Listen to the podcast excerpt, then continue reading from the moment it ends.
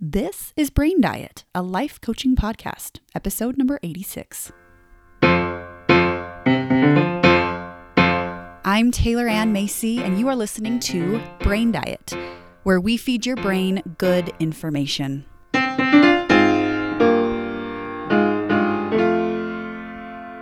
friends. How are you? Welcome to this episode of Brain Diet. I want to teach you today about rules versus tools. When you think of rules, would you consider yourself a rule follower? Do you like rules? How do you feel about rules? I think I am more inclined to like rules, and I like to be a rule follower. My husband, Ben, on the other hand, doesn't really refer to quote unquote rules he approaches things based on how he wants to get his end result. When we went on our first date, almost seven years ago now, I think it is, we had gone to a pizza place and no one was at the front desk to take our name down so that we could wait for a table and all of that. And so I thought, okay, we are going to sit here and we are going to wait for someone else to tell us what to do. Whereas my husband, Ben, at the time said, well, no, why don't we just write our name down? Or why don't we just go find someone? And for me, because it was him taking action and I was more inclined to be like, well, just wait for someone to tell us what to do. It was a little bit interesting to be like, what? Don't just write our name down. Don't just like take the upper hand. We have to wait for someone else to tell us what to do. and Ben, at the time, it wasn't that he was trying to rebel against a rule if someone had come to the desk and been like, "Oh, don't please don't write your name down," Ben would have, uh, have, apologized and said, "Oh, sorry, I just was trying to be helpful. I wanted us to get our table sooner." I don't know if that would have done it, but you know, he was just trying to take action to achieve a result, and he wasn't as rule oriented. He just knew what he wanted and thought, "How can I use what I know to get it?" So thinking back to my behavior and how I was so rule oriented at the time, it shows me now that I fell into the category of rule oriented. So there are two categories that I want to talk about today, and the first is rule oriented. People that fall into this category are the rule followers and the rule breakers. This means that anyone that follows or breaks rules is deferring to authority. It assumes that someone else has the authority as to what should be done in a certain situation. Behavior that defers to authority is using a point of reference that is something or someone else outside of them. So whether you follow the rule or break the rule, you aren't the one making the rules. Therefore, you are in a rule oriented space. And people that are in this rule oriented category, based on what decision that they make, it's usually labeled as good or bad relative to the person that set the rule. Think about when you were growing up in school. If you followed the rules in school, you were rewarded with extra free time or something. And if you broke the rules, you were punished in some way. Maybe you didn't get free time, or maybe there was some extra work involved. When you defer to authority, to teachers, to other figures in your life, based on the decision that you make, it is then deemed it was a good decision or a bad decision. And perhaps people take it a step further and I am bad, I am good if I make a certain choice. So, being in the rule oriented category is something that starts in childhood because we aren't quite emotionally developed enough. Our emotional maturity is lacking. As children, we defer to authority because we don't really know what to do otherwise quite yet. I refer to this state as emotional childhood. Okay, so this isn't having an emotional childhood. This is your emotional maturity as being childlike, meaning you still have patterns and behaviors from your childhood, despite now being a grown adult. So for me, sitting in that restaurant, my pattern was wait for someone to tell me what to do. I was in a state of emotional childhood. I could take this definition a step further and say emotional childhood is when we don't take responsibility for the way we feel. We blame everything else for how we feel and for our results. We blame things outside of us. We don't take responsibility. This is emotional childhood. Most of us live here. Most of us are in a state of emotional childhood. We think that things outside of us cause how we feel. We think that things outside of us are responsible for the results that we get in our lives because we aren't taught otherwise. But operating from the same emotions and behaviors and thinking that everything else determines how you feel in your life and your results in your life, when you do this, just like you did when you were a child, it keeps you stagnant in your growth and it keeps you stagnant in your emotional capacity. So, if we still have elements of this emotional childhood in our minds and in our experience in our lives, nothing is wrong. It's just a new idea that you can now be aware of. Wait a minute. I am responsible of how I feel. I create how I feel with how I think. No one outside of me can make me feel anything. And no one outside of me can cause a result for me because I create my results. Isn't that great news? The way that I like to think about emotional childhood is I shopped at Nike for a long time. and even when my husband and I were first married, we would go to the Nike outlet. I love Nike so much. And I thought everything that I got was like awesome. And at the time, it was. It was all I knew. Then I was introduced to Lululemon. If any of you have not been there, have not tried anything from there, that is the promised land. but when I was shopping at Nike, I didn't even know that there was something better out there. So I can't blame myself for not knowing, right? So now I will still get some Nike stuff, but I'm aware of what Lululemon has to offer. This is how we can relate to this idea of emotional childhood. Once you know, wait a minute, maybe I'm responsible for how I feel. Maybe there is something better than thinking I'm just a victim to my life. Maybe it's true that I create how I feel with the way that I'm thinking and that I can create whatever result that I want based on myself and not based on the circumstances that I have in my life. Think about children when they are afraid. When my son in the middle of the night is scared of the dark, he comes to me for comfort. He needs mom in order to feel safe, and nothing is wrong with that. As an adult, if he believes he is dependent on mom in order to feel better when he's afraid of the dark, he'll be reliant on something outside of himself in a way that might disempower him. When you believe you need something outside of you to feel better, you create a lot of work for yourself. But as an emotional adult, you can have the feeling of being afraid of the dark and be able to be your own comfort and safe place. It's perfectly okay to have it come up like, oh, I want my mom. But an emotional adult can hold space for that. And instead of being graspy and in a rush to get the mom, you can be able to comfort that part of yourself that is in that space of emotional childhood that thinks it needs something outside of you to feel better. You determine how you feel with how you think. And if you are feeling afraid, it's coming from your own brain and you have the capacity to take care of yourself.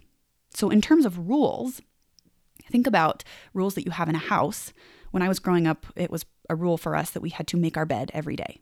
And when I had gotten to college, I had a roommate that didn't make her bed every day. And at the time, I was so confused as to why they wouldn't follow the rule. I was like, wait, that that's just a standard rule across the world. Why wouldn't you follow it? and of course, I learned that was just a rule in our house. It didn't mean that everybody had it, and it didn't mean that a person was right or wrong if they made their bed or didn't make their bed. It was just something that I thought was true and a sign of goodness. And in reality, it wasn't. It was just an action that you could make mean whatever you wanted to make it mean. So that's the rule oriented category.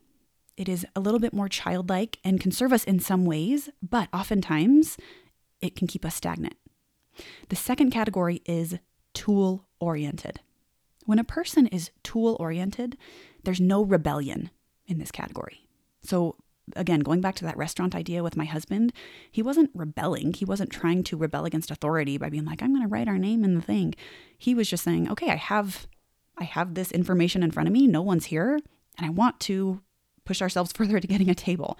How can I use that information and try to achieve this result. And so he tried to put our name in the book. When you are tool oriented, you are the overall authority figure in your life. And then you consciously choose other authority figures. I think as children, we are inclined to just trust.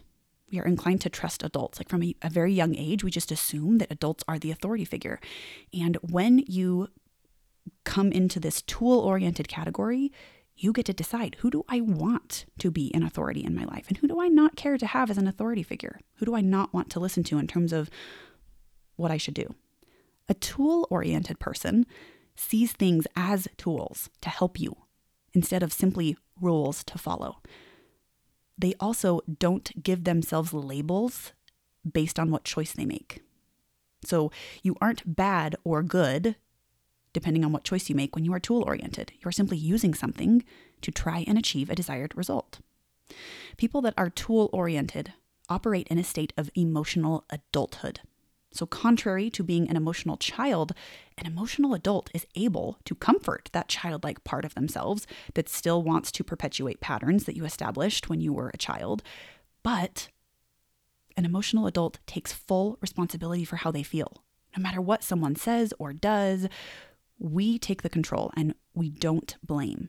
When you are an emotional adult, you don't blame people or outside circumstances for how you feel.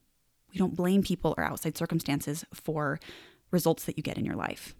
Now, when it comes to bed making, making of the bed, I don't use that because it's a rule that I operated by in my childhood. I use it now as a tool to start my day off well and to feel cleaner in my house. bed making is something that I do to achieve the result of having an organized home. Not because I am a good person or a bad person if I make it or don't make it. It's because I have a desired result, and so I use that tool to achieve it. Think about in a marriage also. I am married to my husband, Ben, and it's not like there is a rule in the universe that just because we signed a contract that we would be married to one another, that I can't go and have sex with someone else. However, I use it as a tool to achieve the desired result that I want in my relationship. I don't go and have sex with other people because I want to have a deep connection with just my husband. I want him to be my guy, my number one. And I want to use the idea of not being with other people as a tool to create the result that I want in my relationship. There are people in the world that are polyamorous, that they might be committed to a person, but they might have, you know, various levels of intimacy with other people. And the reason that that can work for people is because they use what they want to use as tools to create the results that they want to create. Being monogamous or being polyamorous doesn't make a person good or bad. They're just choices that people make based on the results they want to create in their life. And when you can consciously choose to use things as tools to create results in your life, that's when you become the authority figure instead of just being the person that defers to authority, right? And oftentimes, when we are in that rule oriented category, we can resent the rule makers, quote unquote. We can resent the people that we think are setting the rules for us, whether it's the government when it comes to marriage or religion or, I don't know, people that we respected when we were growing up. Those were just people that might have been making suggestions or trying to teach us in some way. But at the end of the day, when we get to choose what rules, quote unquote, we want to live our life by and to use them instead as tools to create the life that we want to create, there's so much more power in that to decide I'm the one choosing this, not because someone set the rule and I have to follow it. Yeah? So think about weight loss now. When it comes to weight loss, I recommend being tool oriented. There are no rules to weight loss. Did you know this? There are no like rules and laws in the universe to weight loss. There are just tools that you can use in order to achieve your desired results. Planning your food, like I teach on this podcast, that's not a rule. It's just a tool to use. Eating what you plan is not a rule either. It's just a tool. Making decisions about how you choose to eat is not a rule. This is why when people call food choices cheat meals, I can safely guess that there's some emotional childhood playing out because they've set up rules for themselves and are viewing certain decisions as rebellion and therefore being wrong. And a lot of times when people will approach weight loss, they will use what someone has told them at one point or something they've seen on the internet as a rule. And if they don't follow it, then something is wrong with them or they have made a mistake or that they have rebelled in some way. And so that's why they call it cheat meals because they're rebelling against the rules that someone in the universe that they believe happened to have set, right? But there's no such thing as a cheat meal. Did you know this? There's just food that goes in your mouth. There's just a series of choices that you make with what food goes through your mouth. And whatever those choices are, whatever you choose to eat at any time, they do not make you good or bad. Those choices are not good or bad, and they say nothing about you as a person. They are just decisions, and you get to decide what they mean about you. The same thing is true for tracking macros. Tracking macros, it's not a rule. It's not something that is set hard and fast by the universe. It's just a tool that you can use. It's information that gives you an advantage in knowing what you're putting into your body. It's not that you win a reward if you track every gram of something. It just helps you know to be more in authority of what do I want to choose? Who do I want to trust in terms of weight loss information and health and macro information? All of these things you can't ever break. You can't break these things like you would break a rule. They are just decisions planning, eating what you planned, making those food choices. All of these things are just tools to see inside your mind and open up to what's happening in there. In fact, when you plan your food and don't follow through is usually when you can foster the most growth because you can start to see why you made that decision and what you think about that reason for making that decision and start to untangle that a little bit and understand yourself more so that then you can make a different, more informed choice the next time. For example, when people eat so that they don't have to feel stressed, a fascinating opportunity. Like, okay, maybe I planned to eat these things and I didn't. I wonder why. It's because I had a childhood belief that food solves for emotions. So fascinating. So, as an adult, when you can step into that place of emotional adulthood, you can soothe and comfort that stress as if it were a child, as if that child part of you is experiencing stress. As an adult, you have the ability to comfort that part of yourself. You don't need something outside of you to feel better. You can solve for it all internally. Then you don't have to deal with the back end consequences of eating too much food. Think about construction. Having tools when you're building something makes it so much easier. And there are so many construction tools in the world. It's not breaking a rule to not use tools in whatever you're building, it would just yield a different outcome. Baking is the same way. Recently, earlier this year, I got a new KitchenAid, and I have made bread both with a KitchenAid and without a KitchenAid.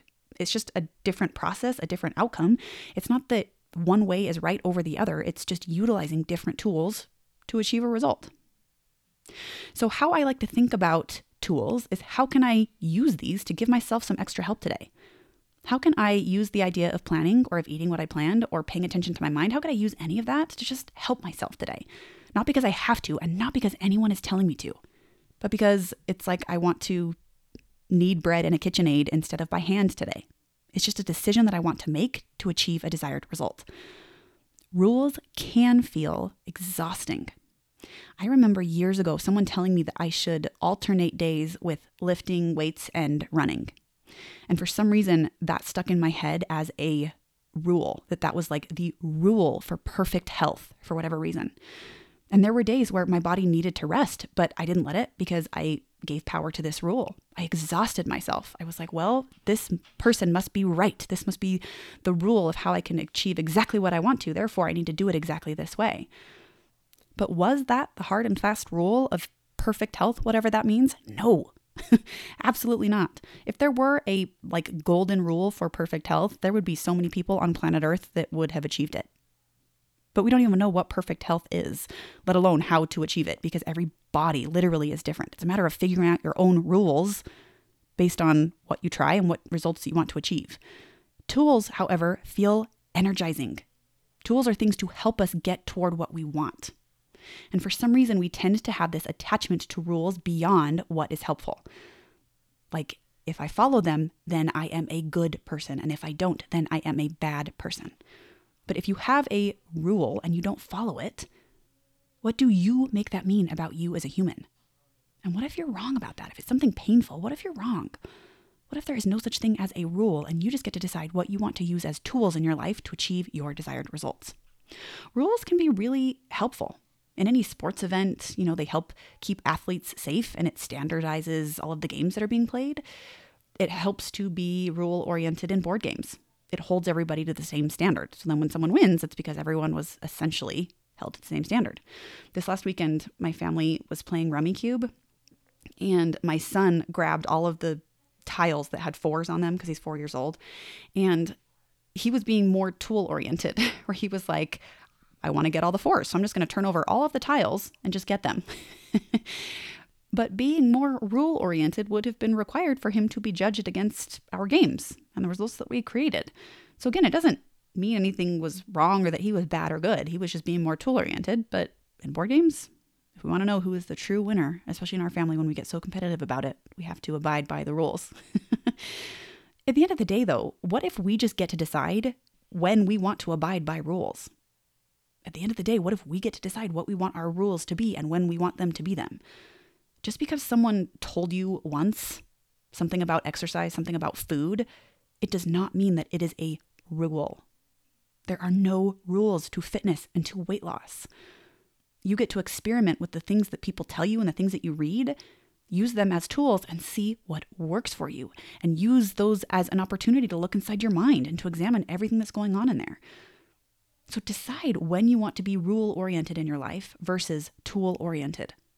If it's painful when you don't perfectly utilize a tool, question what you're making it mean about yourself if you don't follow it.